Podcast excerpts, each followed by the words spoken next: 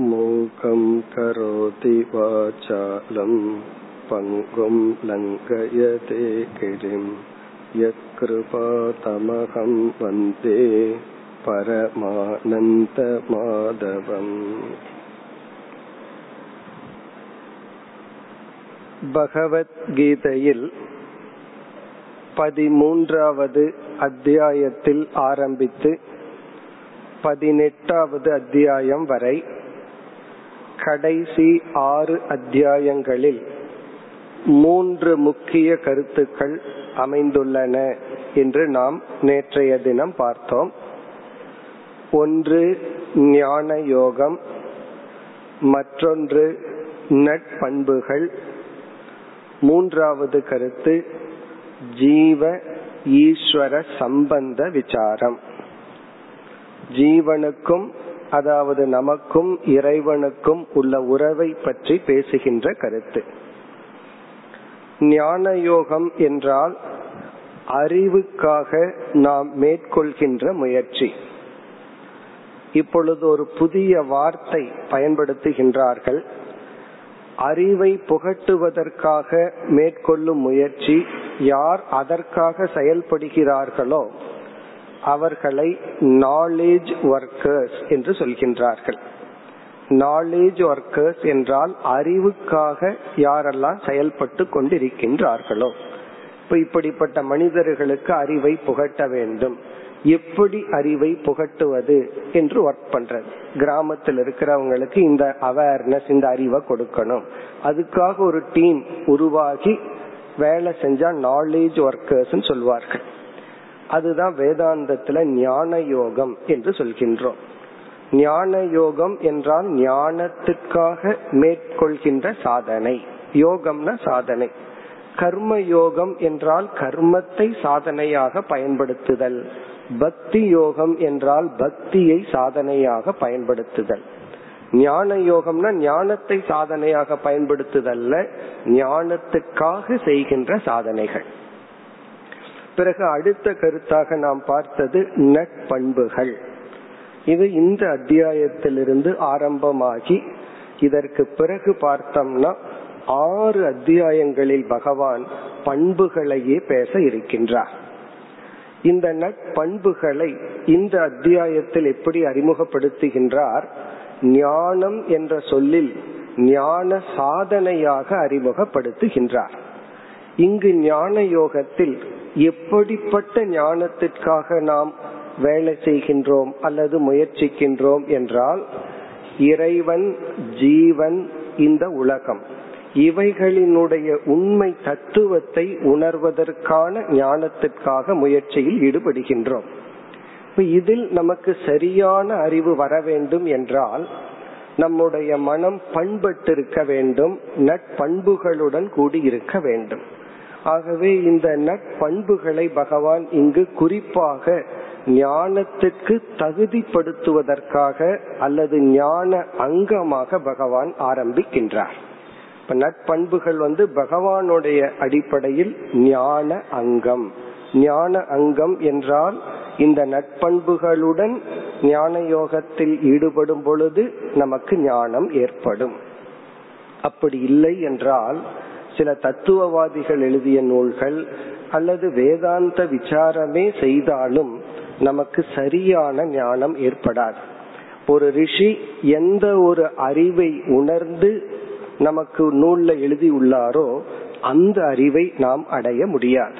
அவர் அந்த அறிவை எந்த குணத்துடன் இருந்து அடைந்தாரோ அந்த குணத்துடன் இருந்தா தான் அவரோட அறிவை நம்ம பிடிக்க முடியுமே தவிர இல்லை என்றால் இந்த அறிவும் பகவான் இந்த அத்தியாயத்துல சொல்ல போறார். எல்லாமே ஒரு காரண காரியம் ஒரு லாஜிக்கா இருக்கு.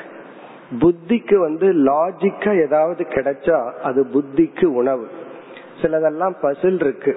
அது வந்து நமக்கு நல்லா டைம் பாஸா இருக்கு. அல்லது செஸ் விளையாடுதல் அப்படிங்கறது அறிவுக்கு ஒரு வேலை. அது நமக்கு வந்து எக்ஸசைஸ் பண்ற மாதிரி இருக்கு. அதே போல சில பேர்த்துக்கு எக்ஸசைஸ் பண்ணி பண்ணி அதுலேயே ஒரு சுகத்தை கண்டிருப்பார்கள். அதே போலதான் புத்தியிலையும் சாஸ்திரம் படிக்கிறதே ஒரு சுகமாகிவிடும். அதுல இருக்கிற அறிவு நமக்கு கிடைக்காமல் போயிடும். எப்பொழுதுனா இந்த பண்புகள் இல்லை என்றால். பிறகு மூன்றாவது கருத்து நாம் பார்த்தது தத்துவமசி என்கின்ற உபதேசம்தான் உபனிஷத்தினுடைய மைய கருத்து. இந்த ஒரு மகா வாக்கியத்தை உபதேசிக்கத்தான் உபனிஷத் எத்தனையோ கருத்துக்கள் பேசுகின்றன. அதில் மூன்று சொற்கள் அமைந்துள்ளது. துவம் என்பது ஜீவர்களாகிய நம்மை குறிக்கின்ற சொல். தது என்பது இறைவனை குறிக்கின்ற சொல். அசி என்ற சொல் இருவருக்குள்ள உறவை குறிக்கின்ற சொல். முதல் ஆறு அத்தியாயத்தில் பகவான் துவம் என்கின்ற ஜீவ விசாரம் செய்தார்.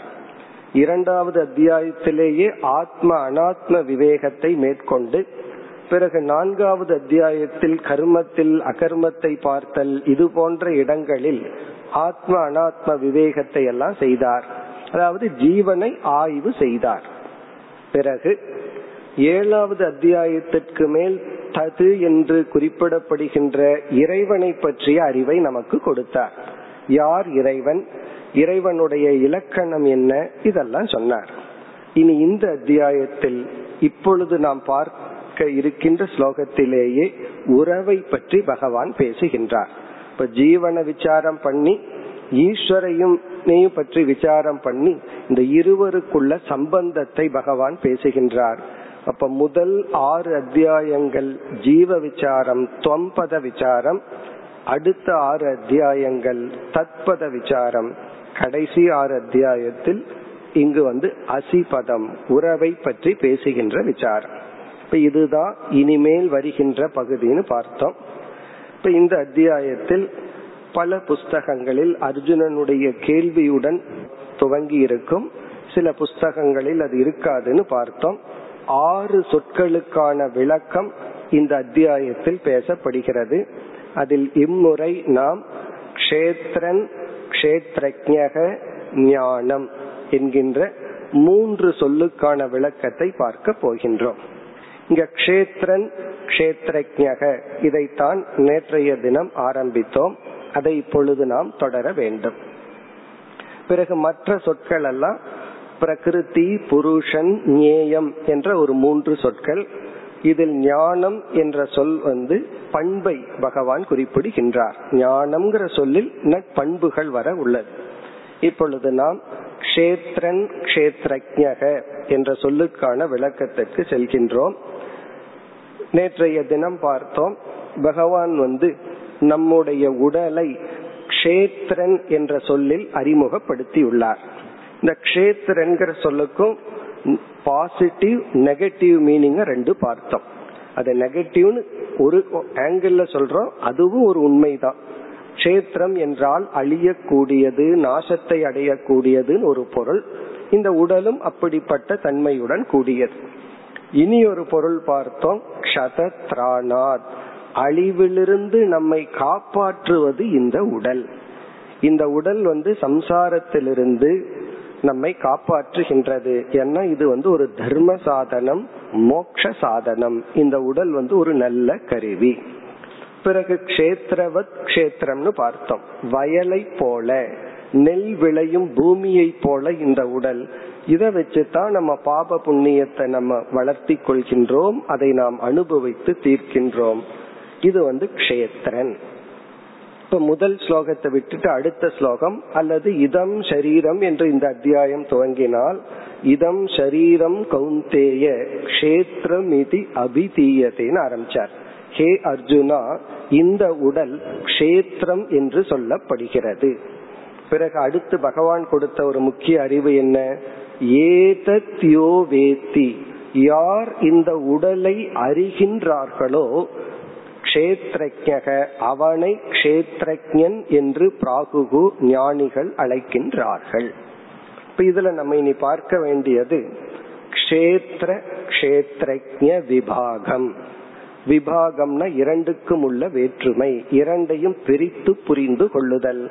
அதுதான் இந்த அத்தியாயத்தின் தலைப்பும் கூட. க்ஷேத்ர க்ஷேத்ரஜ விபாக யோக இந்த விபாகத்தை நம்ம பார்த்து அடுத்த ஸ்லோகத்துல பகவான் வந்து ஐக்கியப்படுத்த போகின்றார்.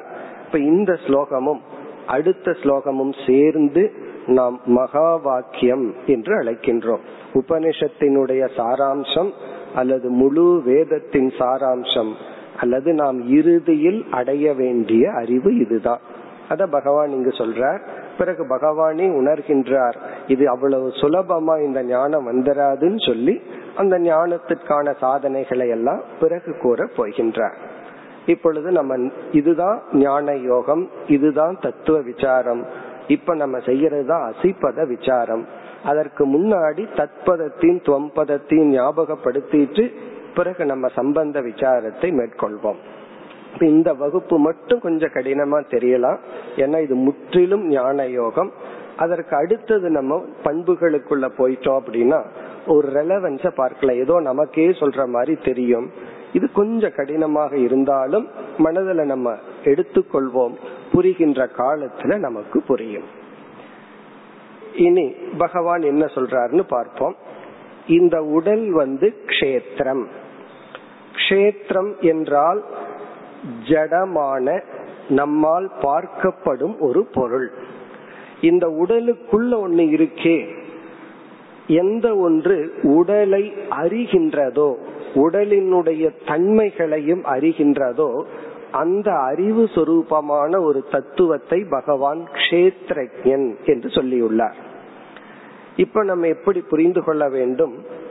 நான் நான்கிற வார்த்தைய நம்ம வந்து அதிகமா ஒரு நாள்ல பயன்படுத்துறோம். நம்ம யோசிச்சு பார்த்தோம்னா ஒரு நாள்ல நம்ம அதிகமா யூஸ் பண்ற வேர்டு நான் அகம் அப்படிங்கிற வார்த்தை தான். நம்ம ஒரு வார்த்தைய பயன்படுத்தினா நம்ம மனசுல ஏதோ ஒரு அர்த்தத்தை வச்சுட்டு தான் அந்த வார்த்தைய பயன்படுத்துவோம். சில வார்த்தைகளுக்கு அர்த்தமே இல்லைனாலும் அர்த்தம் இல்லைங்கிற அர்த்தத்தையாவது மனசுல வச்சுட்டு அந்த வார்த்தைக்கு ஒரு பொருள் நம்ம கொடுத்தாகணும். அப்படி பார்க்கையில நான்கிற சொல்லுக்கு நம்ம என்ன அர்த்தத்தை புரிஞ்சிருக்கிறோம் அப்படிங்கறது ஒரு கேள்வி. அந்த அர்த்தத்தை தான் இங்க பகவான் பேசுறார். நான்கிற சொல்லுக்கு நாம புரிஞ்சிட்ட அர்த்தம் வந்து இந்த உடலும் இந்த உடலுக்குள் விளங்குகின்ற அறிவு சொரூபமான ஒரு தத்துவமும். இந்த இரண்டையும் கலந்துதான் நான்கிற சொல்லுக்கு நம்ம வந்து அர்த்தத்தை புரிஞ்சு வாழ்ந்து கொண்டு இருக்கின்றோம் இப்ப நான் சாப்பிடுகிறேன் நான் நடக்கிறேன் இப்படி எல்லாம் சொல்லும் போது சாப்பிடுறது இந்த உடல் நடக்கிறது இந்த உடல். நான் நான் சொல்லும் போது நான்கிற சொல்லுக்கு என்ன அர்த்தம்? நான் வந்துட்டேன் அப்படின்னு சொன்னா எது வந்திருக்கு? வீட்டுல இருந்துட்டு நான் வந்துட்டேன்னு சொல்ல மாட்டோம். இப்ப இந்த உடலை தான் நான்கிற அர்த்தத்துல பயன்படுத்துறோம். பிறகு வந்து நமக்கே தெரியுது நான் உணர்வு பூர்வமானவன் ஜடமானவன் அல்ல. இப்ப டேபிள் சேர போல நான் வந்து ஒரு இனர்ட் பிரின்சிபிள் அல்ல உணர்வு பூர்வமானவன். இந்த ரெண்டும் கலந்து நான் பயன்படுத்துறோம். இங்கு பகவான் என்ன உபதேசம் பண்றாருன்னா இந்த இரண்டையும் பிரிச்சு புரிஞ்சுக்கங்கன்னு சொல்ற அதாவது இந்த உடல்ங்கிறது உண்மையில் வேறு இந்த உடலுக்குள் இருக்கின்ற உணர்வு இருக்கின்றதல்லவா அது உடலுக்கு வேறுபட்டது. இதுதான் வேதாந்தம் வந்து உபதேசம் செய்கின்ற முதல் படி. ஞான யோகத்துல தத்துவ விசாரத்தினுடைய ஃபர்ஸ்ட் ஸ்டெப்பே ஆத்ம அனாத்ம விவேகம். ஆத்ம அனாத்ம விவேகம்னா நான்கிற சொல்லில் இருக்கிற ஜடமான அம்சம் என்ன உணர்வு அம்சம் என்ன இதுல வந்து இந்த ரெண்டையும் நம்ம பிரிச்சு புரிந்து கொள்ள வேண்டும். இதுலயும் ஆரம்பத்துல ஒரு சந்தேகம் வந்துடலாம் நான் ஏன் இத பிரிச்சு புரிஞ்சுக்கணும்? இரண்டு ஒன்னாகவே இருக்கட்டுமே.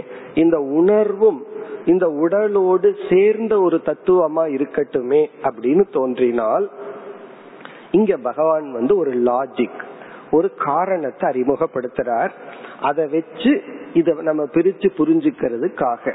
அதைத்தான் நம்ம வந்து திருக் திருஷ்ய விவேகம் அப்படின்னு சொல்றோம். விவேகம்னா இந்த இடத்துல ஒரு டூல் ஒரு இன்ஸ்ட்ருமெண்ட் ஒரு கருவி. திருக் திருஷ்ய விவேகம் என்றால் நம்முடைய அனுபவத்துல விதிவிலக்கு இல்லாமல் இந்த நியதியானது செயல்படுகிறது. என்ன நியதி? பார்ப்பவன் வேறு பார்க்கப்படும் பொருள் வேறு. திருக் என்றால் பார்ப்பவன் திருஷ்யம் என்றால் பார்க்கப்படும் பொருள். இது வந்து லாஜிக்கா கரெக்ட் தான். சப்ஜெக்டும் ஆப்ஜெக்டும் ஒன்னா இருக்காது.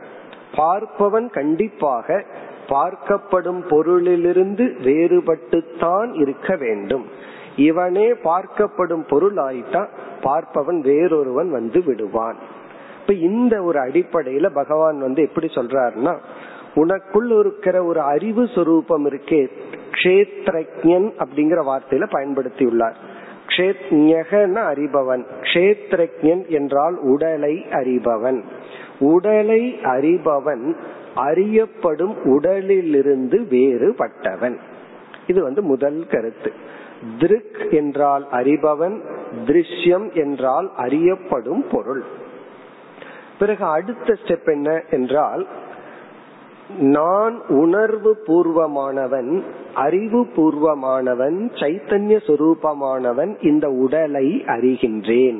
ஆகவே கண்டிப்பாக என்னுடைய அனுபவத்தில் அப்படி இல்லாவிட்டாலும் உண்மையின் அடிப்படையில் நான் இந்த உடலிலிருந்து வேறுபட்ட அறிவு சொரூபமானவன்.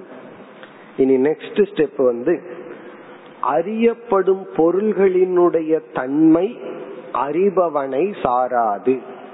அறியப்படும் பொருளே நான் இல்லைன்னு சொன்னதுக்கு அப்புறம் அறியப்படும் பொருளுக்கு என்னென்ன தன்மைகள் எல்லாம் இருக்கோ அது அறிபவனை சாராது.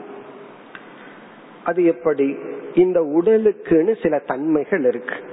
இந்த தன்மைகள் எல்லாம் அறிகின்ற எண்ணெய் சாராது. இப்ப சரீரத்தினுடைய தர்மங்கள் தன்மைகள் எல்லாம் இந்த கஷேத்திரத்தினுடைய தன்மைகள் எல்லாம் இந்த கஷேத்திரம்னு அழைக்கப்படுகின்ற உடலை அறிகின்ற எனக்கு சம்பந்தம் இல்லை. நான் பார்ப்பவன் இது பார்க்கப்படும் பொருள். இனி என்னென்ன தன்மைகள்? ஒரு சில தன்மைகளை பார்ப்போம். இந்த அறிபவன் வந்து என்றைக்குமே ஏக்கம் ஒருவன் தான். ஏன்னா நம்ம வந்து அனுபவத்துல அழகா புரிஞ்சுக்கலாம். குழந்தையா இருக்கும் போது நான் தான் இளைஞனா இருக்கும் போது நான் தான் வயோதிகனும் நான் தான் சொல்லி இந்த அறிபவன் மாற்றம் அடைவதில்லை அறியப்படும் உலகமும் அறியப்படும் இந்த உடலும் தான் மாற்றத்தை அடைகின்றது. அவன் ஒருத்தன் தான் அறியப்படும் பொருள்கள் பல அறியப்படும் உடல் விதவிதமாக வேற்றுமை அடைந்துள்ளது. கைய அறிகிற கால அறிகிற அப்ப இருந்த உடல் இப்படி இப்ப இருக்கிற உடல் இப்படி இதையெல்லாம் அறிபவன் நான் ஒருவன். அறியப்படும் உடல் இருக்கே அது பல. உடல் மட்டுமல்ல உலகமும் உடலும் உடலினுடைய தன்மைகளும் பலவா இருக்கு. உடல் மட்டுமல்ல மனமும் அறியப்படுகின்றது. இந்த இடத்துல கஷேத்திரன்னு சொல்லும் போது ஸ்தூல உடல் மட்டுமல்ல நம்முடைய மனம் மனதில் இருக்கின்ற தன்மைகள் இவைகள் அனைத்தும். பிறகு வந்து அறிபவன் நிர்விகார சொரூபமானவன். விகாரம்னா மாற்றத்தை அடையாதவன். அறியப்படும் பொருள் விகாரம் மாற்றத்தை அடைகிறது. அதனாலதான் பகவான் கஷேத்திரம்ங்கிற வார்த்தையிலேயே சொன்னார். கஷேத்திரம்னு மாற்றத்தை அடைவது இந்த உடல் வந்து மாறிக்கொண்டே இருக்கின்றது. உண்மையிலேயே அதை நம்ம விரும்புறோம். ஒரு குழந்தை பிறந்த உடனே அப்படியே இருந்ததுன்னா அது ஒரு நோயின்னு சொல்லிடுறோம். அது வளரணும் மாறிக்கொண்டே இருக்கணுங்கிறத நம்ம எதிர்பார்க்கிறோம். இப்ப இந்த உடல் சவிகாரம் மாற்றத்தை உடையது. இந்த உடலை பார்க்கின்ற அறிவு சொரூபமான நான் கஷேத்திரஜனான நான் அறிவு சுரூபமான நான் மாற்றத்தை அடையாதவன். பிறகு அதை விட மாற்றத்திலேயே கடைசி மாற்றம் என்னன்னா மரணம் என்கின்ற ஒரு மாற்றம். இப்ப இந்த இடத்துலதான் நம்ம சயின்ஸ் படி எந்த விளக்கமும் அல்லது சயின்ஸினுடைய அடிப்படையில நம்ம பேசிவிட முடியாது. இறந்ததற்கு பிறகு. மரணம் என்ற ஒரு நிலை இந்த உடலுக்கு வந்ததற்கு பிறகு என்னுடைய நிலை என்ன? அந்த கஷேத்திரன்னு சொல்ற அறிவும் அணைந்து விடுகிறதா? அல்லது அது அழிவதில்லையான்னா இங்க பகவானுடைய போதனை வந்து அவன் அழிவதில்லை இந்த உடல் தான் அழிகின்றது. இப்ப மரணம் என்பது கஷேத்திரத்துக்கு வருகின்றது கஷேத்ரஜனுக்கு வருவதில்லை. விகாரம் சொன்னா நிர்விகாரம்னு சொன்னா மரணமும் ஒரு விகாரம் தான் ஒரு மாற்றம் தான் இப்படியே நம்ம பார்த்துட்டு வந்தோம்னா இந்த கஷேத்திரக்கன் இருக்கானே அவனுக்கு அறிதல் அறிவு என்ற ஒரே ஒரு தன்மை தான் அவன் என்றும் இருப்பவன். என்றும் இருக்கிறதுனால அவனை சத்துன்னு சொல்றோம். அறிவு சொரூபமா இருக்கிறதுனால அவனை சித் என்று சொல்கின்றோம். பூர்ணமா இருக்கிறதுனால ஆனந்தம் அல்லது அனந்தம்னு சொல்றோம். இப்படி சச்சிதானந்த சொரூபம். ஆனா இந்த உடல் இருக்கே இது தோன்றி கொஞ்ச நாள் இருந்து பிறகு இல்லாமல் போகுது. எந்த ஒரு பொருளுக்கு தோற்றம் இடைக்கால இருப்பு பிறகு இல்லாமை என்ற நிலை வருகிறதோ அந்த பொருளை சாஸ்திரம் வந்து மித்யா என்று அழைக்கும். மித்யா அப்படின்னு சொன்னா ஒரு காலத்துல இல்ல இடைக்காலத்துல இருக்கு பிறகு இல்லாமலும் போகும். அப்ப இந்த உடலும் இந்த உலகமும் மித்யா. பிறகு எந்த ஒரு மித்யா பொருளுக்கும் சத்தியமான பொருள் ஆதாரமாக இருக்க வேண்டும். நம்ம வந்து கயிற்றுல ஒரு பாம்பை பார்த்தோம் அப்படின்னா இந்த பொய்யான பாம்புக்கு உண்மையான கயிறு ஆதாரமா இருக்கணும். கண்ணாடியில முகத்தை பார்த்தோம்னா பொய்யான முகத்துக்கு உண்மையான முகம் இருக்கணும். அப்படி இந்த பொய்யான உடலுக்கு மெய்யான ஒரு ஒரு ஆதாரம் தேவை. அதத்தான் பகவான் கஷேத்ரஜன் அல்லது ஆத்மா என்று இங்கு அறிமுகப்படுத்துகின்றார். இப்ப இவ்வளவு நேரம் நம்ம செய்தது வந்து கஷேத்திர கஷேத்ரஜ விபாகம். அதான் இந்த அத்தியாயத்தின் தலைப்பு. இப்ப நம்ம என்ன புரிஞ்சிருக்கிறோம்? நான் என்ற சொல்லுக்கு உடலோடு சேர்த்தியும் என்ன புரிஞ்சுக்கலாம். அப்படித்தான் புரிஞ்சிருக்கிறோம். யாருமே நமக்கு சொல்லி கொடுக்காமல் நம்ம குழந்தைக்கு வந்து எத்தனையோ பொருள்களுக்கு இதுதான் இந்த பொருள் இதுதான் அந்த பொருள்னு சொல்லி கொடுத்திருக்கிறோம். நான்கிற பொருளுக்கு நம்ம அந்த குழந்தைக்கு சொல்லி கொடுக்கவே இல்லை. அதாக நான்கிறத தெரிஞ்சிடுச்சு. நான் இந்த உடல் தான். உணர்வு சுரூபமானவன் சொல்லி யாருமே சொல்லி கொடுக்காம நாமளாக புரிஞ்சிட்டது ஒரே ஒரு பொருள் நான்கிற சொல்லுக்கு அர்த்தம். ஆனா சாஸ்திரம் என்ன சொல்லுது? அது முற்றிலும் தவறான பொருள். ஒரு கோணத்துல. ஒரு கோணத்துல அந்த புரிஞ்சுக்கிறதுல தவறு உண்டு. அதத்தான் இங்க பகவான் கரெக்ட் பண்றார். இப்ப நான்கிற சொல்லுக்கு உடலும் உடலை அறிகின்ற ஆத்மாவும் கஷேத்திரக்கனும் கலந்துள்ளது. இப்ப நம்ம பிரிச்சுட்டோம். பிரிச்சு ஒரு இடத்துல வச்சுட்டோம். இப்ப நான்கிற சொல்லுல உண்மையான பொருள் வந்து இந்த உடல் அல்ல. இந்த உடலுக்கு ஆதாரமாக உடலுக்கு அதிஷ்டானமாக இருக்கின்ற அறிவு சொரூபம் அது சச்சிதானந்த சொரூபம் அது அழிவதில்லை நிர்வீகாரம் ஆனா இந்த உடல் தான் மாறுகின்றது. இனி அடுத்த விசாரத்திற்கு போகணும். அடுத்த ஸ்லோகத்துல பகவான் அதை கூறுகின்றார். இப்ப இதோட ஒரு பகுதி முடிவடைகின்றது.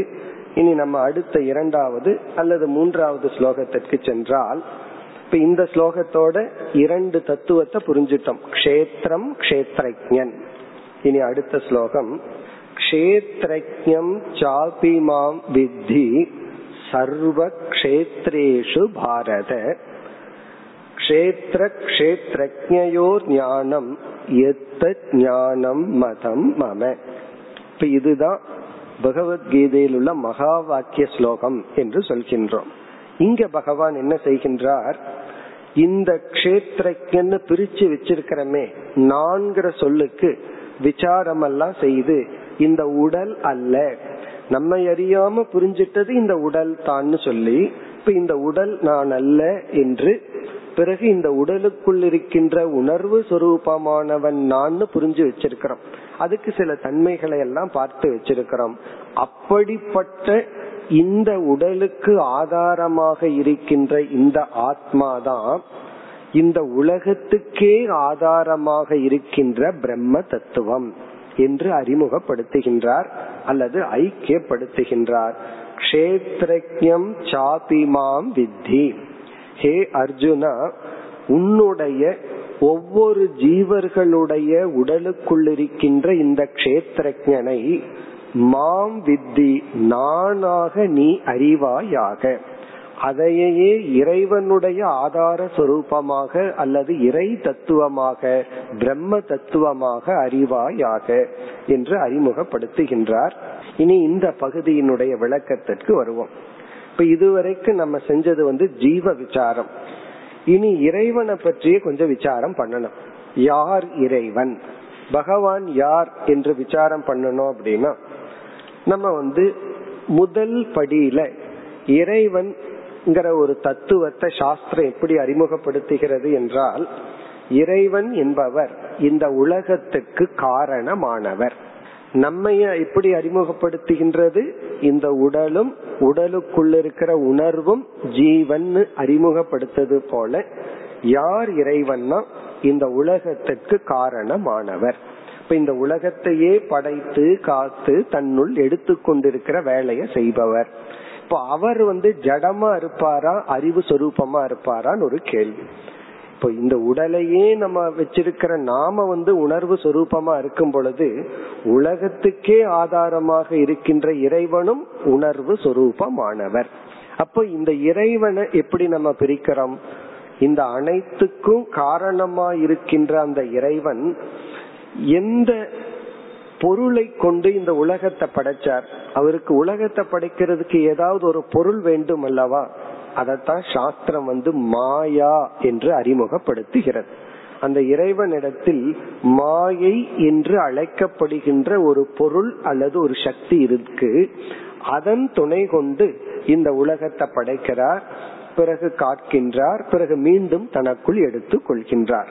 இப்ப மாயையின் துணை கொண்டு படைக்கின்ற அந்த இறைவன் எப்படிப்பட்டவராய் இருப்பார் என்றால் அந்த இறைவன் உணர்வு சுரூபமாக இருக்கின்றார். இப்ப நம்ம ஜீவனிடத்துல எப்படி விசாரம் பண்ணணும் உடலையும் உடலை அறிபவனையும் எடுத்துட்டு விசாரம் பண்ணி அறிவு சுரூபமாக இருக்கின்ற நான் அழியாதவன் மாறாதவன் ஒருவன் அப்படின்னு எல்லாம் பார்த்தோம். அதே போல இறைவன் இடத்திலையும் போய் ஆராய்ச்சி பண்றோம் இப்போ. இப்ப இறைவனுக்குள்ளேயும் ஒரு அழியாத பொருள் இருக்கு. அத வந்து நம்ம பிரம்மன் என்று அழைக்கின்றோம். இப்ப ஜீவனிடத்தில் இருக்கிற அந்த உணர்வு சொரூபத்தை ஆத்மான்னு சொல்றோம். இந்த ஒரு உடலுக்கு ஆதாரமா அழியாத இருக்கிற பொருளை ஆத்மா என்றும் இந்த உலகத்துக்கே ஆதாரமாக இருக்கின்ற அந்த இறைவனுக்குள் இருக்கிற தத்துவத்தை பிரம்மன் என்று சொல்றோம். பிறகு இதே பிரின்சிபிள் அங்கேயே நம்ம அப்ளை பண்றோம். அந்த பிரம்மன் வந்து நிர்குண சொரூபமானவர் அழியாதவர் மாறாதவர் இப்படி எல்லாம் நம்ம பார்த்துட்டு இந்த மாயை இருக்கே இது உடலை போல.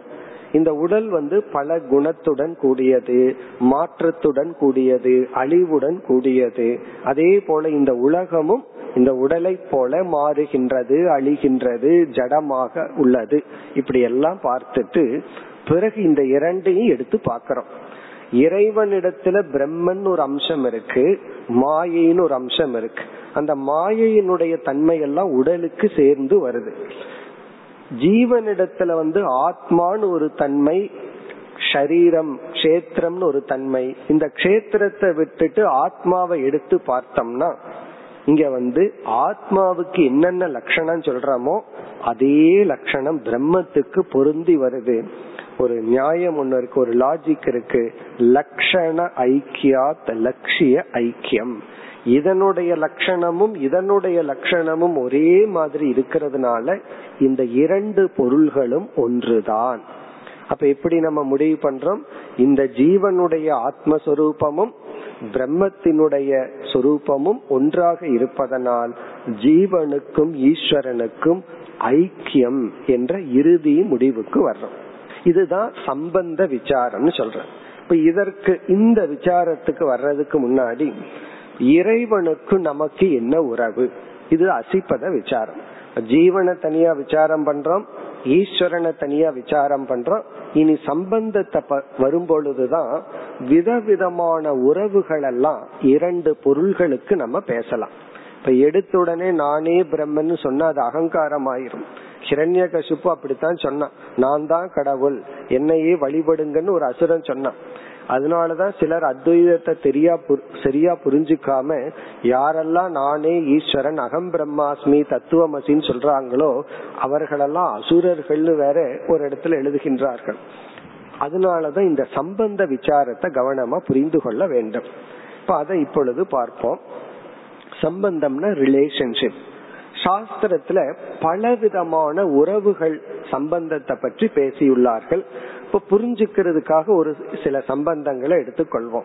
இப்ப இந்த துணி இருக்கு. துணிக்கும் இந்த கலர் வர்ணத்துக்கு என்ன சம்பந்தம்? அப்படின்னு கேட்டா நம்ம என்ன சொல்லுவோம்? குண குணி சம்பந்தம்னு சாஸ்திரத்துல சொல்றோம். குணி என்றால் ஒரு ஆப்ஜெக்ட் திரவியம் ஒரு துணி. குணம் என்றால் ஒரு தன்மை. இப்ப இந்த கலருக்கும் இந்த துணிக்கு என்ன சம்பந்தம்னா துணி என்பது ஒரு பொருள் அதன் மேல் இருக்கின்ற ஒரு குணம் குணத்துக்கும் குணிக்கும் உள்ள சம்பந்தம். இப்ப எனக்கும் என்னோட கையுக்கும் என்ன சம்பந்தம் அப்படின்னு சொன்னா அவயவ அவயவி சம்பந்தம்னு சொல்றோம். நான் வந்து ஒரு டோட்டல் பர்சன் என்னிடத்தினுடைய ஒரு சிறிய அங்கம் தான் இந்த கை அல்லது விரல்கள். இப்படி இரண்டு பொருள்களுக்கும் பலவிதமான கோணத்தில் அடிப்படையில் பலவிதமான சம்பந்தங்களை நம்ம பேசுறோம். அப்படி இப்ப வேற ஒரு சில சம்பந்தங்களை புரிஞ்சுக்கிறதுக்கு எடுத்துக்குவோம். ஒரு குயவன் இருக்கான் அவன் பல பானைகளை பண்ணி வச்சுட்டு அவன் சொல்றான் இதுக்கெல்லாம் நான் தான் காரணம். இந்த பானைக்கெல்லாம் நான் காரணம்னு சொல்றான். இப்ப பானைக்கும் குயவனுக்கு என்ன சம்பந்தம்? இவன் காரணம் பானைகள் எல்லாம் காரியம். இப்ப காரண காரிய சம்பந்தம்னு சொல்றான் இவன் உருவாக்குபவன் அது உருவாக்கப்படுவது. பிறகு அவன் இடத்துல போய் சொல்றோம் நீ மட்டும் இந்த பானைகளை உருவாக்கிட முடியாது. இந்த சக்கரம் ஒண்ணு இல்லைன்னா உன்னால எப்படி பானையை உருவாக்க முடியும்? உடனே அவன் சொல்லுவான் இந்த சக்கரம் காரணம் இந்த பானைகள் எல்லாம் காரியம். ஆகவே கரணத்தின் அடிப்படையிலும் சக்கரத்துக்கும் அந்த பானைக்கும் காரிய காரண சம்பந்தம் இருக்கு. குயவனுக்கும் பானைக்கும் ஒரு கோணத்துல காரிய காரணம்ங்கிற சம்பந்தம் இருக்கு. பிறகு களிமண் ஒரு கால் பேசினால் அந்த களிமண் கேக்கும் எனக்கும் பானைக்கு என்ன சம்பந்தம்? அதையும் நம்ம சொல்லுவோம் காரிய காரண சம்பந்தம். களிமண் அப்படிங்கறது காரணம் பானைகள் அப்படிங்கறது காரியம். இப்படி பார்த்தோம்னா காரண காரியம்ங்கிற ரிலேஷன்ஷிப் ஒன்றுதான். ஆனா எத்தனை அடிப்படையில? குயவனும் நான் காரணம்னு சொல்லுவான் சக்கரமும் நான் தான் காரணம்னு சொல்லும். களிமண்ணும் நான் தான் காரணம்னு சொல்லும். இப்படி பல கோணங்கள்ல உறவுகளை பற்றி நம்ம சாஸ்திரங்கள்ல படிக்கிறோம். இனி நம்ம வந்து இப்போ நமக்கும் இறைவனுக்கு என்ன உறவு? இந்த உறவு வந்து அடிப்படையில தான் நம்ம சொல்லி ஆகணும். எந்த ஸ்டாண்ட் பாயிண்ட்ல இந்த உறவை பத்தி பேசுறோம்? அதன் அடிப்படையில தான் உறவை சொல்லணும். நான்கிற சொல்லுக்கு இந்த உடல் அப்படிங்கிற அறிவோட நம்ம இறைவனை அணுகினால் நம்ம ரெண்டு பேர்த்துக்கு ஐக்கியம் கிடையாது. இறைவனும் நானும் ஒண்ணுன்னு சொல்லிட முடியாது. அப்ப நம்ம வந்து காரண காரிய சம்பந்தம். இறைவன் காரணமானவர் நான் வந்து இறைவனிடம் இருந்து வந்தவன். அந்த உறவைத்தான் நம்ம வச்சுக்கணும். அந்த உறவு தான் சரியான அர்த்தம். எப்பொழுதுனா இந்த உடலை நான் நினைச்சிட்டு நான்கிற சொல்லுக்கு இந்த உடல் தான் பொருள்கிற அறிவுடன் இறைவனுக்கு எனக்கு என்ன உறவுனா இறைவன் படைப்பவர் நான் படைக்கப்பட்டவன். நான் கர்மம் எல்லாம் செய்பவன் அவர் அந்த உன்னுடைய பலத்தை தருபவர். நான் பிரார்த்தனை செய்கின்றேன் அதனுடைய பலனை அவர் கொடுப்பவர். என்று இறைவனுக்கும் நமக்கு இதுதான் உறவு. இப்ப இந்த உறவைத்தான் கடைசி ஸ்டேஜ் வரைக்கும் நம்ம மெயின்டைன் பண்ணணும். எது? மகா வாக்கியத்தை புரிஞ்சுக்கிற வரைக்கும் இந்த உறவைத்தான் சாஸ்திரம் சொல்லும். இப்ப இந்த இடத்துல இறைவன் வேறு நான் வேறுங்கிற எண்ணத்துலதான் இருக்கணும். பக்தி செலுத்தும் பொழுது பகவான் என்னுடைய அன்புக்கு உரியவர் நான் அன்பை செலுத்துபவன். இப்ப எனக்குள்ள இருக்கிற அன்பை நான் வந்து இறைவன் ஒரு தத்துவத்திடம் டைரக்ட் பண்றேன். இப்ப இந்த இடத்துல எல்லாம் நம்ம இந்த இருமையை வைத்து கொள்ள வேண்டும். கண்டிப்பா வச்சுக்கணும்.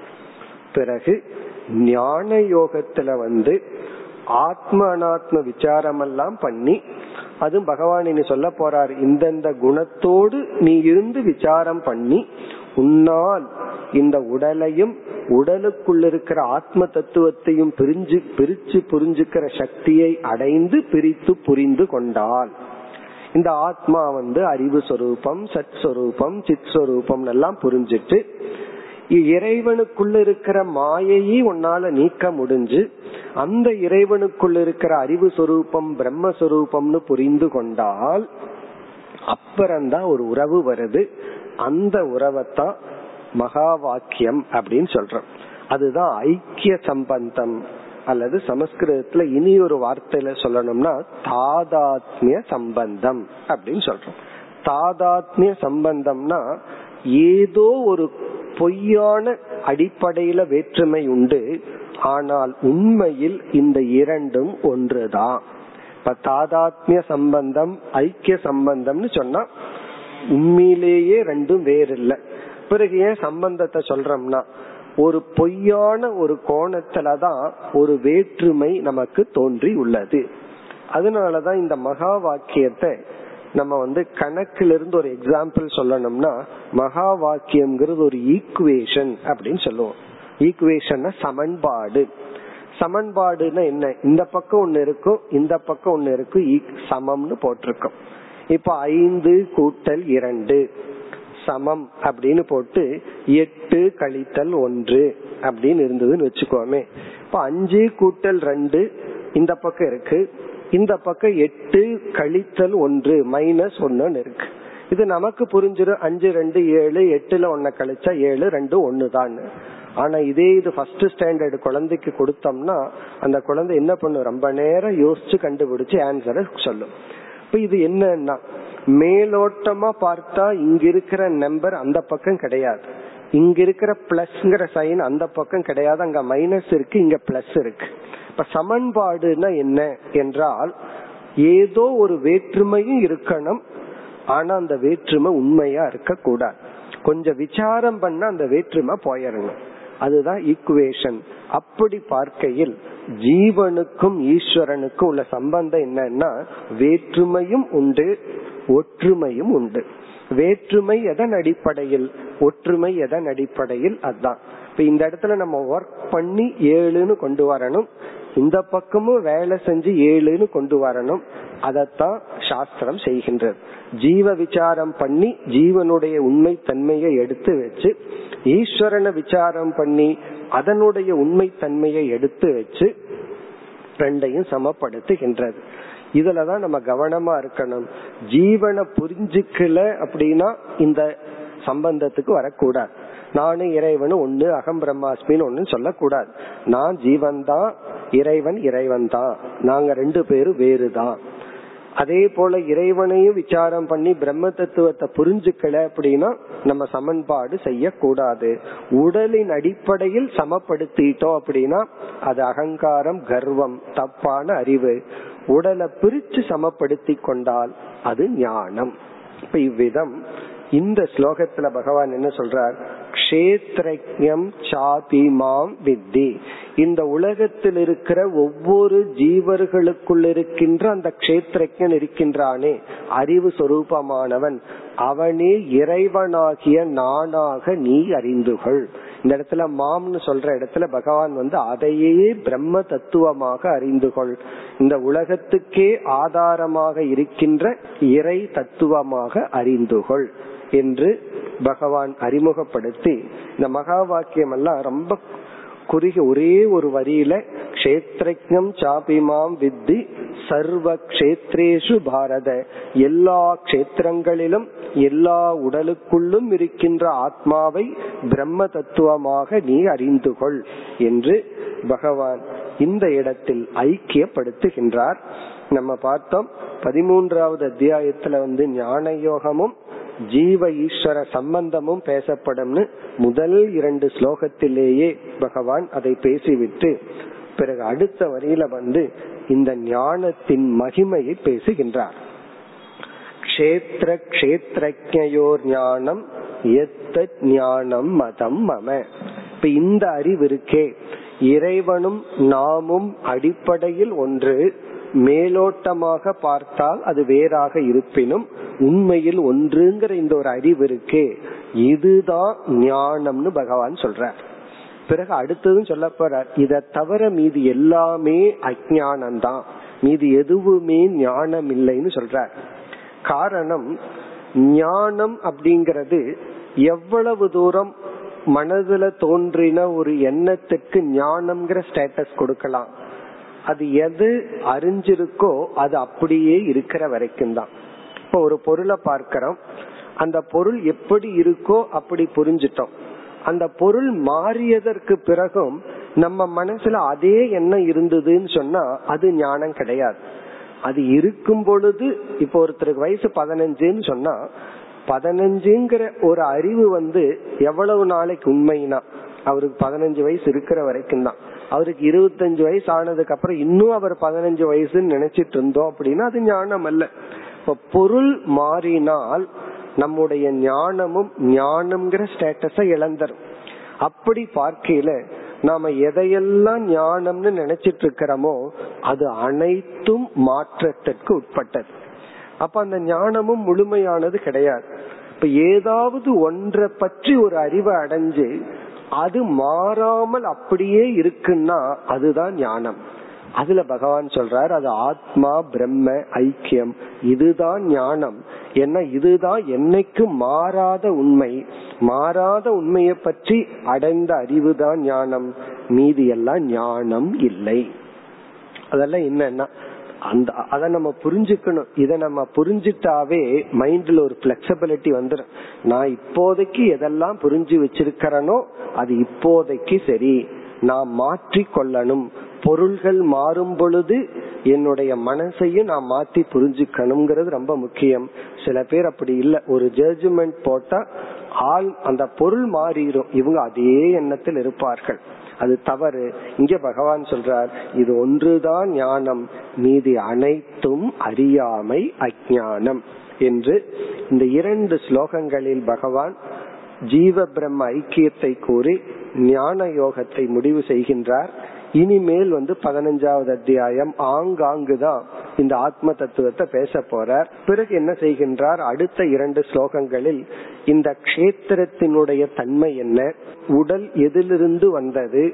உடலினுடைய தோற்றம் என்ன? உடல் எதிலிருந்து வந்தது? உடலில் இருந்து என்னென்னலாம் வருதுங்கிறதையும் நான் இனிமேல் சொல்ல போறேன்னு சொல்லி அதே போல அந்த ஈஸ்வரனுடைய தன்மையையும் நான் விளக்கப் போகின்றேன்னு சொல்லி ஒரு சிருஷ்டியை பற்றி பகவான் பேசுகின்றார். அதுதான் இந்த இந்த தலைப்பினுடைய கடைசி கருத்து. சிருஷ்டிய பற்றி பேசும்போது என்ன சொல்கின்றார்? இந்த உலகம் எப்படி தோன்றியதுன்னு சொல்லி ஒவ்வொரு உபனிஷத்துக்களிலும் ஒவ்வொரு சாஸ்திரத்திலும் ஒவ்வொரு விதத்தில் பேசப்படும். இப்ப சாங்கிய மதம்னு ஒரு மதம் ஒரு காலத்தில் இருந்தது. இன்னைக்கெல்லாம் அது வெறும் புஸ்தகத்துலதான் இருக்கு. அவர்கள் வந்து சிருஷ்டிய பற்றி ரொம்ப அழகா பிளான் பண்ணி சொல்லி உள்ளார்கள். அந்த கருத்தை பகவான் இங்கு கூறி அவர்கள் வந்து அவ்வியக்தம் மகத் அகங்காரம் கர்மேந்திரியம் ஞானேந்திரியம் சூக்ம பூதங்கள் ஸ்தூல பூதங்கள் இதெல்லாம் எப்படி வந்ததுன்னு ஒரு பேட்டர்ன் அமைத்து கொடுத்தார்கள். அதையெல்லாம் இங்க பகவான் குறிப்பிட்டு இப்படியெல்லாம் சிருஷ்டி உருவாகி உள்ளது என்றெல்லாம் கூறி ஆனால் இந்த சிருஷ்டி இந்த படைப்புங்கிறது மித்தியா. மித்தியான்னு என்ன அர்த்தம்? பார்க்கறதுக்கு இருக்கு அனுபவத்துக்கு இருக்கு. ஆனா விசாரித்து பார்த்தால் இது வந்து உண்மையில் இல்லை என்று கூறி இந்த தலைப்பை பகவான் நிறைவு செய்கின்றார். இப்ப இந்த ஸ்லோகங்கள்ல சாராம்சம் என்னன்னா இறைவனுக்கும் நமக்கும் இரண்டு விதமான உறவுகள். அதுதான் நம்ம மனசுல பதிய வேண்டும். ஒன்று வந்து உடல் தான் நான் என்று நினைத்தால் இறைவன் காரணமானவர் நான் வந்து இறைவனிடமிருந்து தோன்றியவன். அவரே தாய் தந்தை நான் வந்து ஒரு குழந்தை ஒரு பக்தன். இந்த ரிலேஷன்ஷிப்பை தான் நம்ம கடைசி வரைக்கும் வச்சிருக்கணும். அதற்கு பிறகு நாம ஞான யோகத்துல ஈடுபட்டு விசாரம் எல்லாம் பண்ணி இந்த உடல் அபிமானத்தை எல்லாம் விட்டு நான் ஆத்மா என்று புரிந்து கொண்டு இறைவனுக்குள் இருக்கிறதும் அதே தத்துவம் தான் புரிந்து கொண்டால் இறைவன் வேறல்ல நான் வேறல்ல. இதை நம்ம வெளியே சொல்ல முடியாது. அதனாலதான் குரு வந்து சிஷ்யன் இடத்துல உபதேசம் பண்ணும் போது நான் பிரம்மன்னு சொல்லி உபதேசிக்க மாட்டார். தத்துவமசின்னு நீ பிரம்மன்னு தான் உபதேசிப்பார். அதனாலதான் இந்த மகா வாக்கியம் தத்துவமசிங்கிறது உபதேச வாக்கியம்னு சொல்றோம். குரு வந்து சிஷ்யங்கிட்ட இருந்து கேட்டு சிஷ்யன் வந்து குருவிடம் இருந்து கேட்டு தான் புரிஞ்சிட்டதுக்கு அப்புறம் அவன் என்ன சொல்லணும்? தத்துவமசின்னு திருப்பி குருவை பார்த்து சொல்லக்கூடாது. அவன் புரிஞ்சுக்கிறது அகம் பிரம்மாஸ்மி நான் பிரம்மன். இதுவும் ஒரு மகா வாக்கியம் இப்ப அகம் பிரம்மாஸ்மிங்கிறது சிஷ்யன் புரிஞ்சிட்டது. தத்துவமசிங்கிறது அது உபதேச மகா வாக்கியம் சொல்றது. நீ பிரம்மனா இருக்கின்றாய்னு குரு சொல்லுவார். சிஷ்யன் வந்து அதை புரிஞ்சுட்டு அதை கன்வெர்ட் பண்ணிக்குவான். நான் பிரம்மனாக இருக்கின்றேன். அதனாலதான் நான் பிரம்மனா இருக்கிறேங்கிறது உபதேசம் கிடையாது. ஒரு கால் குரு வந்து சிஷ்யங்கிட்ட நான் பிரம்மன் உபதேசம் பண்ணார்னா சிஷ்யன் என்ன நினைச்சுக்குவான் வர்றவன் அவருதான் பிரம்மன் நான் பிரம்மன் இல்லைன்னு நினைச்சுக்குவான். ஆகவே சிஷ்யங்கிட்ட நீதான் பிரம்மன்னு சொல்ற. சிஷ்யன் வந்து நான் பிரம்மன்னு புரிந்து கொள்கின்றான். இது எப்பொழுதுனா விசாரம் பண்ணினதுக்கு அப்புறம். அதனால நம்மளுடைய அத்வைத சாஸ்திரத்துல இறைவனை நம்ம வச்சிருக்கிறோம். இறைவனை கடைசி வரைக்கும் வச்சிருப்போம். எது வரைக்கும்னா ஞான யோகத்தை முடிக்கிற வரைக்கும் பகவான் வேறு நம்ம வேறு தான் இந்த ஞான யோக விசாரம் பண்ணி கடைசி ஸ்டேஜ்ல தான் அந்த இறைவனும் நானும் வேறல்ல. இத புரிஞ்சதுக்கு அப்புறம் இந்த ஞானத்தினுடைய பலன் என்ன என்றால் இந்த உலகமே ஒரு பொய்னு புரிஞ்சுட்டா இந்த உலகத்திலிருந்து உலகத்துல நடக்கிற எந்த நிகழ்வுகளும் என்னுடைய ஆழ்ந்த மனதை பாதிக்காது. அதத்தான் நம்ம மோக்ஷம் என்று சொல்கின்றோம். இப்ப இத்துடன் இந்த விசாரத்தை நாம் நிறைவு செய்வோம். அதாவது ஞான யோக விசாரம் முடிவடைகின்றது. இனி இந்த அத்தியாயத்துல அடுத்த தலைப்பு. க்ஷேத்ரன் க்ஷேத்ரஜன் ஞானம் ஞேயம் பிரகிருதி புருஷன். இந்த ஆறு சொற்களுக்கான விளக்கம் தான் இந்த அத்தியாயம்னு பார்த்தோம். இதுல வந்து கஷேத்திரன் கஷேத்திரங்கிறது முழுமையா ஞான யோகம் ஜீவ ஈஸ்வர சம்பந்த விசாரம். இத்துடன் முடிவடைகிறது. இத முடிச்சிட்டு பகவான் என்ன செய்கின்றார்? ஞானம் என்ற சொல்லுக்கான விளக்கத்திற்கு வருகின்றார். இப்ப ஞானம் அப்படிங்கிற ஒரு சொல்ல எடுத்துட்டு விளக்க வருகிறார். பொதுவா இலக்கணப்படி டிக்ஷனரியில போய் பார்த்தோம்னா ஞானம்ங்கிற சொல்லுக்கு பொருள் வந்து மனதில் தோன்றுகின்ற ஒரு எண்ணம். அது எப்படிப்பட்ட எண்ணம்? சில சமயம் நாமளே கண்ணை மூடிட்டு கற்பனை பண்ணிட்டு எத்தனையோ எண்ணங்கள் வரும். அது ஞானம் அல்ல. அறிவை கொடுக்கும் கருவியை பயன்படுத்தி அந்த கருவியிலிருந்து தோன்றுகின்ற எண்ணத்துக்கு பேரு தான் ஞானம். இப்ப கண்ணை பயன்படுத்தி நம்ம வந்து ஒரு பொருளை பார்க்கிறோம். பார்த்த உடனே ஒரு அறிவு தோன்றதே ஒரு எண்ணம் தோன்றதே அத ஞானம்னு சொல்றோம். காரணம் என்ன? ஞானம் என்றால் அறிவை கொடுக்கும் கருவியின் மூலமாக ஏற்பட்ட மனதில் தோன்றிய எண்ணம். இதுதான் பொதுவான பொருள். இந்த இடத்துல பகவான் வந்து ஞானம்ங்கிற சொல்லுக்கு முற்றிலும் வேறு அர்த்தத்தை கொடுக்கிறார். அந்த அர்த்தம் வந்து மனதில் உள்ள நட்பண்புகள். இந்த நட்பண்புகளை ஞானம்ங்கிற ஒரு பெயர்ல அழைக்கின்றார். ஏன் வந்து நட்பண்புகளை பகவான் ஞானம்னு சொல்கிறார்னா இந்த பண்பு இருந்தா தான் பிரம்ம ஞானத்தை அடைய முடியும். இந்த பிரம்ம ஞானத்தை அடைவதற்கு காரணமாக உள்ள பண்புகளையே பகவான் ஞானம்னு அழைக்கின்றார். இப்ப இந்த அத்தியாயத்துல என்ன செய்கின்றார்? இருபது பண்புகளை பகவான் குறிப்பிடுகின்றார். ஐந்து ஸ்லோகங்களில் அமானித்துவம் அதம்பித்துவம் அஹிம்சா சாந்தி ரார்ஜவம்னு ஆரம்பிச்சு ஐந்து ஸ்லோகங்களில் அது முதல் ஸ்லோகத்திலேயே ஒன்பது பண்புகள் வருகின்றது இந்த இருபது பண்புகளை கூறி இவைகளெல்லாம் ஞானம்னு சொல்றார். பிறகு இந்த டாபிக்க முடிஞ்ச உடனே நேயம் என்ற சொல்லல பிரம்ம தத்துவத்தை மீண்டும் சொல்ல போறார். பிறகு பிரகிருதி புருஷன் என்கின்ற இரண்டு சொல்லை எடுத்துட்டு மீண்டும் ஆத்ம விசாரத்தை செய்ய போற. அதனால இந்த அத்தியாயத்துல பார்த்தோம்னா இடையில பண்புகள் அதற்கு பிறகு மீண்டும் ஆத்ம விசாரம் பிறகு அடுத்த அத்தியாயத்திலிருந்து பார்த்தோம்னா பதினெட்டு அத்தியாயம் முடியும் வரை எல்லா அத்தியாயங்களையும் நட்பண்புகளை விதவிதமான கோணங்கள்ல பேச போறார் அடுத்த அத்தியாயத்துல குணம்ங்கிற வார்த்தையில பேசுவார். சத்துவ குணம் ரஜோ குணம் தமோ குணம்ங்கிற அடிப்படையில பேசுவார். பிறகு வந்து இந்த உலகத்தையே வர்ணிச்சு சம்சாரமா வர்ணிச்சு பண்புகளை பேசுவார். பிறகு தெய்வீக சம்பத் அசுர சம்பத்துங்கிற பெயர்ல பகவான் பேச போறார். பதினெட்டாவது அத்தியாயத்துல மீண்டும் எல்லா பண்புகளையும் கூறி முடிக்க போகின்றார். இனி நம்ம அந்த பண்புகளை பற்றிய விசாரத்திற்கு போலாம். இந்த பண்புகள்ல வந்து பகவான் அமானித்துவம்னு ஆரம்பம் செய்கின்றார். அந்த பண்புகளுக்கு செல்வதற்கு முன் அடிப்படைய பண்புகளை பற்றி ஒரு முகவுரையுடன் நம்ம வந்து ஒவ்வொரு பண்பையும் எடுத்துட்டு சுருக்கமா பார்ப்போம். இப்ப இம்முறை வந்து இந்த இருபது பண்புகள்ல சிலவற்றை பார்ப்போம். அடுத்த முறை மீதிய பார்த்துட்டு பிறகு மீண்டும் ஞான யோகத்திற்குள் செல்லலாம்.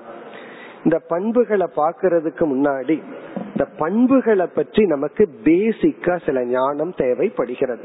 அந்த அடிப்படையில தான் ஒவ்வொரு பண்பையும் எடுத்துட்டு நம்ம விசாரம் பண்ணணும். முதல்ல வந்து பண்புகள்னா என்ன? நட்பண்புகள் நல்ல குணம் அப்படின்னா என்னங்கிறது ஒரு கேள்வி. சில சமயங்கள்ல நம்ம பயன்படுத்துற அவனுக்கு நல்ல குணம் இருக்கு அவனுக்கு நல்ல குணம் இல்ல கெட்ட குணம் இப்படி எல்லாம் சொல்றோம்.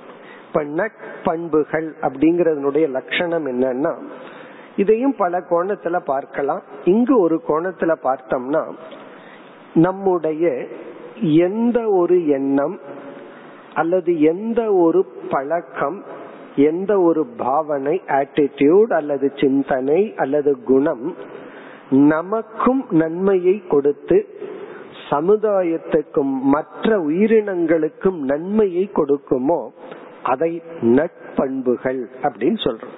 வேல்யூன்னு ஆங்கிலத்துல சொல்றோம் குணம்னு சொல்றோம். எது குணம்னா ரொம்ப ஈஸியான லட்சணம் இது. இது குணம் சொன்னா எந்த ஒரு குணம் அது மனதினுடைய சிந்தனையா இருக்கலாம் நம்முடைய பழக்கமா இருக்கலாம் நம்முடைய பர்சனாலிட்டியா இருக்கலாம். அது நமக்கும் மற்றவங்களுக்கும் நன்மையை கொடுக்குமோ அதுதான் நட்பண்பு இனி தீய பண்பு என்ன? மிக சுலபமா புரிஞ்சுக்கலாம். எது நமக்கும் மற்றவர்களுக்கும் தீமையை கொடுக்குமோ அது வந்து தீய குணம். இந்த இடத்துல நம்ம கவனமா நன்மை தீமைங்கிற வார்த்தையை பயன்படுத்தி இருக்கிறோம். இன்பம் துன்பம்ங்கிற வார்த்தையை பயன்படுத்தல.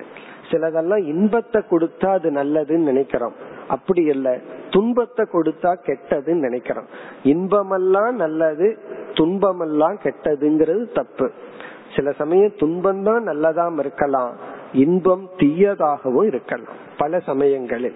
நட்பண்புகள் என்றால் நம்முடைய மனதில் இருக்கின்ற குணங்கள். நல்ல குணநலம்னு சொல்றமே. அதத்தான் பகவான் சொல்றார். பிறகு ஏன் ஞானம்ங்கிற வார்த்தைய பயன்படுத்துகின்றார்? இந்த இடத்துல ஞான யோகத்துல நட்பண்புகளை பகவான் புகுத்த வேண்டிய அவசியம் என்ன? என்றால் இந்த நட்பண்புவை பற்றி அடுத்த ஒரு கருத்து. எந்த ஒரு அறிவு நமக்கு வர வேண்டும் என்றால் இந்த மூன்று தத்துவங்கள் இணைய வேண்டும். இந்த மூன்று சேர்ந்தாதான் நமக்கு ஒரு ஞானம் ஏற்படும். அதுல வந்து சமஸ்கிருதத்துல கூறினா இந்த மூன்றையும் பிரமாதா பிரமாணம் பிரமேயம் என்று அழைக்கின்றோம். பிரமாதா பிரமாணம் பிரமேயம்.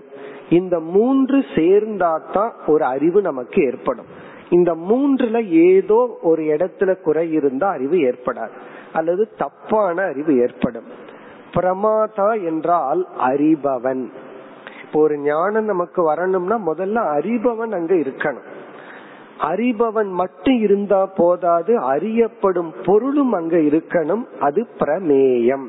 இப்ப அறிபவனுக்கு பிரமாதா அறிபவன் அறியப்படும் பொருள் வந்து பிரமேயம்.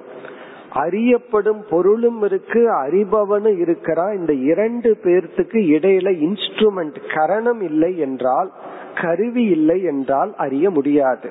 இப்ப யார நான் தெரிஞ்சுக்கணுமோ அவர் முன்னாடி இருக்கிறார். தெரிஞ்சுக்க வேண்டிய நானும் இருக்கிறேன். நான் கண்ணை மூடிட்டு இருந்தேன்னா எப்படி ஞானம் ஏற்படும்? அப்ப இந்த கண்ணு வந்து பிரமாணம். இப்ப பிரமாணம்னா அறிவை கொடுக்கும் கருவி. இப்ப அறிபவன் அறியப்படும் பொருள் அறிய உதவும் கருவி. இந்த மூன்று என்னைக்கு சேருதோ அப்பொழுதுதான் அறிவு நமக்கு ஏற்படும். சில சமயங்கள்ல இந்த மூன்று சேர்ந்து தப்பான ஒரு அறிவு வந்ததுன்னா இந்த மூன்றுல ஏதோ ஒரு இடத்துல குறை இருக்குன்னு அர்த்தம். இப்ப இந்த இன்ஸ்ட்ருமெண்ட் கண்ணுல ஒரு குறை இருக்கு. அந்த கண்ணுல ஒரு குறை இருந்ததுன்னா அந்த இன்ஸ்ட்ருமெண்ட் என்ன பண்ணும்? இருக்கிற பொருளை தப்பா காட்டிடும் இப்ப இருக்கிற பொருளை தப்பா காட்டுறதுக்கு என்ன காரணம்னா அந்த பிரமாணத்துல குறை. அல்லது பிரமேயம் வந்து ரொம்ப தூரத்துல இருக்கும் அது நமக்கு சரியா தெரியாம இருக்கலாம். அதுலயும் ஒரு சில சமயங்கள்ல குறை இருக்கலாம். அதை விட அறிபவன் இடத்திலேயே குறை இருக்கலாம். அறிபவன் வந்து அந்த பிரமாணத்தை பயன்படுத்துற தகுதி இல்லாமல் பயன்படுத்தினால் அவனுக்கு வந்து சரியான அறிவு வராது. இப்ப ஒருத்த வந்து எம்எஸ்சி மேத்ஸ் கிளாஸ்ல ஃபர்ஸ்ட் இயர் போய் உட்கார்றான்.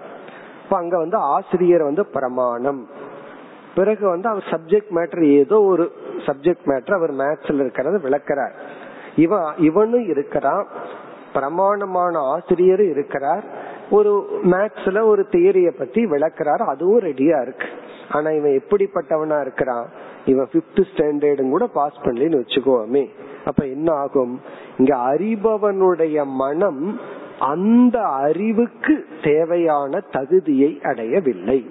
இப்படி தகுதியை அடையாம அவன் மேத்ஸ் கிளாஸ்ல போய் உட்கார்ந்தா அவனுக்கு இது மேத்ஸ் கிளாஸா இங்கிலீஷ் கிளாஸானே தெரியாது. என்ன மேல போக போக ஏபிசிடில தான் மேத்ஸே போடுவார். அந்த நம்பர்லயே இருக்காது காரணம் என்ன? அந்த அறிவுக்கான ட்ரைனிங் இவனுக்கு இருந்தா தான் அறிவு ஏற்படும். இங்க பகவான் என்ன சொல்றார்? இந்த உலகத்துல எந்த பிரான்ச் ஆஃப் நாலேஜ் எதை பற்றி அறிவை அடையணும்னாலும் கூட நற்குணங்கள் எல்லாம் இருக்கணுங்கிற கண்டிஷனே கிடையாது. ஒருத்த வந்து ஏதோ ஒரு சப்ஜெக்ட்ல எத்தனை பிஹெச்டி வேணாலும் பண்ணலாம். அவனுக்கு நல்ல குணம் இருந்தா தான் இவன் வந்து இந்த சப்ஜெக்ட புரிஞ்சுக்குவான்னு நிபந்தனை கிடையாது. ஒரே ஒரு இடத்துலதான் அந்த நிபந்தனை இருக்கு. வேதாந்தத்துல மட்டும்தான் இந்த நிபந்தனை. அதனாலதான் ஒரு பெரிய சயின்டிஸ்ட் வந்து நற்குணங்களோட இருக்கணும் அப்படிங்கறது கிடையாது. காரணம் என்ன? எவ்வளவு விஷயத்துல இந்த உலகத்துல எத்தனையோ பிரான்ச் ஆஃப் நாலேஜ் இருக்கு. இப்ப புதுசு புதுசா எத்தனையோ அறிவுகள் எல்லாம் இருக்கு. எந்த ஒரு அறிவை அடையணும்னாலும் கூட இந்த நட்பண்புகளை வந்து கண்டிஷனா போட கிடையாது. அது இருக்கலாம் இல்லாம இருக்கலாம் அதை பற்றி பேச மாட்டார்கள். அந்த அறிவை பேசிக்கா புரிஞ்சுக்கிற இனி ஒரு அறிவு இருக்கான்னு தான் பார்ப்பார்களே தவிர நட்பண்புகள்ங்கிற கொஸ்டினே அங்க வராது. ஆனால் இந்த வேதாந்தத்துல இறைவனை புரிஞ்சுக்கிறதுக்கும் நம்மைய நம்ம புரிஞ்சுக்கிறதுக்கும் நட்பண்புகளை இங்க பகவான் ஒரு நிபந்தனைய வைக்கிறார். இந்தந்த பண்புகளுடன் கூடிய மனதுடன் நீ இறைவனை பற்றி விசாரம் செய்தா இறைவனை பற்றிய அறிவு உனக்கு ஏற்படும். இந்த பண்புகளுடன் நீ ஆத்ம விசாரம் பண்ணா உனக்கு ஆத்மாவை பற்றி அறிவு ஏற்படும். இந்த பண்புகள் இல்லாம நீ இறைவனை வழிபடலாம். இறைவனை வழிபடுறவர்களுக்கெல்லாம் இந்த பண்பு இருக்கணுங்கிற அவசியம் கிடையாது. இந்த பண்பு இல்லாமலே இறைவனை வழிபடலாம். அசுரர்களும் கூட இறைவனை வழிபட்டார்கள். அவர்களுக்கு என்ன பண்பு இருந்தது? ஏன்னா அந்த இறைவனையே ஒரு தன்னுடைய ஒரு சித்திக்கு கருவியாக வழிபட்டார்கள். அதனால இறைவனை வழிபடுகின்ற ஆஸ்திகர்கள் எல்லாம் இறைவனை ஏற்றுக்கொள்பவர்களுக்கெல்லாம் இந்த பண்பு இருந்தா தான் உன்னால இறைவனை ஏற்றுக்கொள்ள முடியும் வழிபட முடியும்னு கூட பகவான் சொல்லல. இந்த பண்பு இல்லாவிட்டாலும் நீ இறைவனை வழிபடலாம் இறைவனை அக்செப்ட் பண்ணிக்கலாம். ஆனா இறைவனை புரிந்து கொள்ள வேண்டும் என்றால் இறைவன் யார்னு நீ உணர வேண்டும் என்றால் இந்த பண்பு தேவை. இப்ப எப்படி இந்த அத்தியாயத்துல பகவான் கனெக்ட் பண்றார்? இனிமேல் சில பண்புகளை சொல்ல போறார்.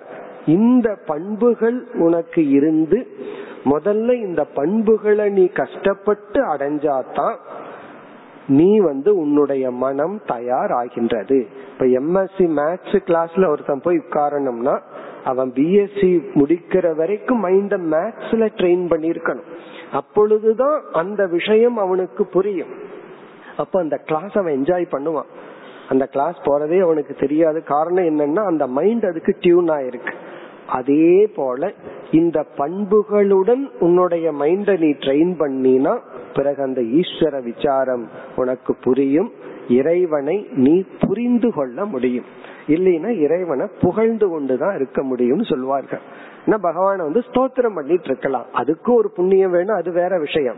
பகவானுக்கு அர்ச்சனை வேணா பண்ணலாமே தவிர பகவான புரிஞ்சுக்கணும். நம்மையே நம்ம புரிஞ்சுக்கணும்னா இந்த பண்புகள் தேவை. இனி நாம் நாளை மேலும் இந்த பண்புகளை பற்றி சில முகவுரையுடன் பண்புகளை பற்றிய விசாரத்துக்கு செல்லலாம். ஓம் பூர்ணமத பூர்ணமிதம் பூர்ணாத் பூர்ணமுதச்சதே. பூர்ணஸ்ய பூர்ணமாதாய பூர்ணமேவாவசிஷ்யதே ஓம் சாந்தி சாந்தி சாந்தி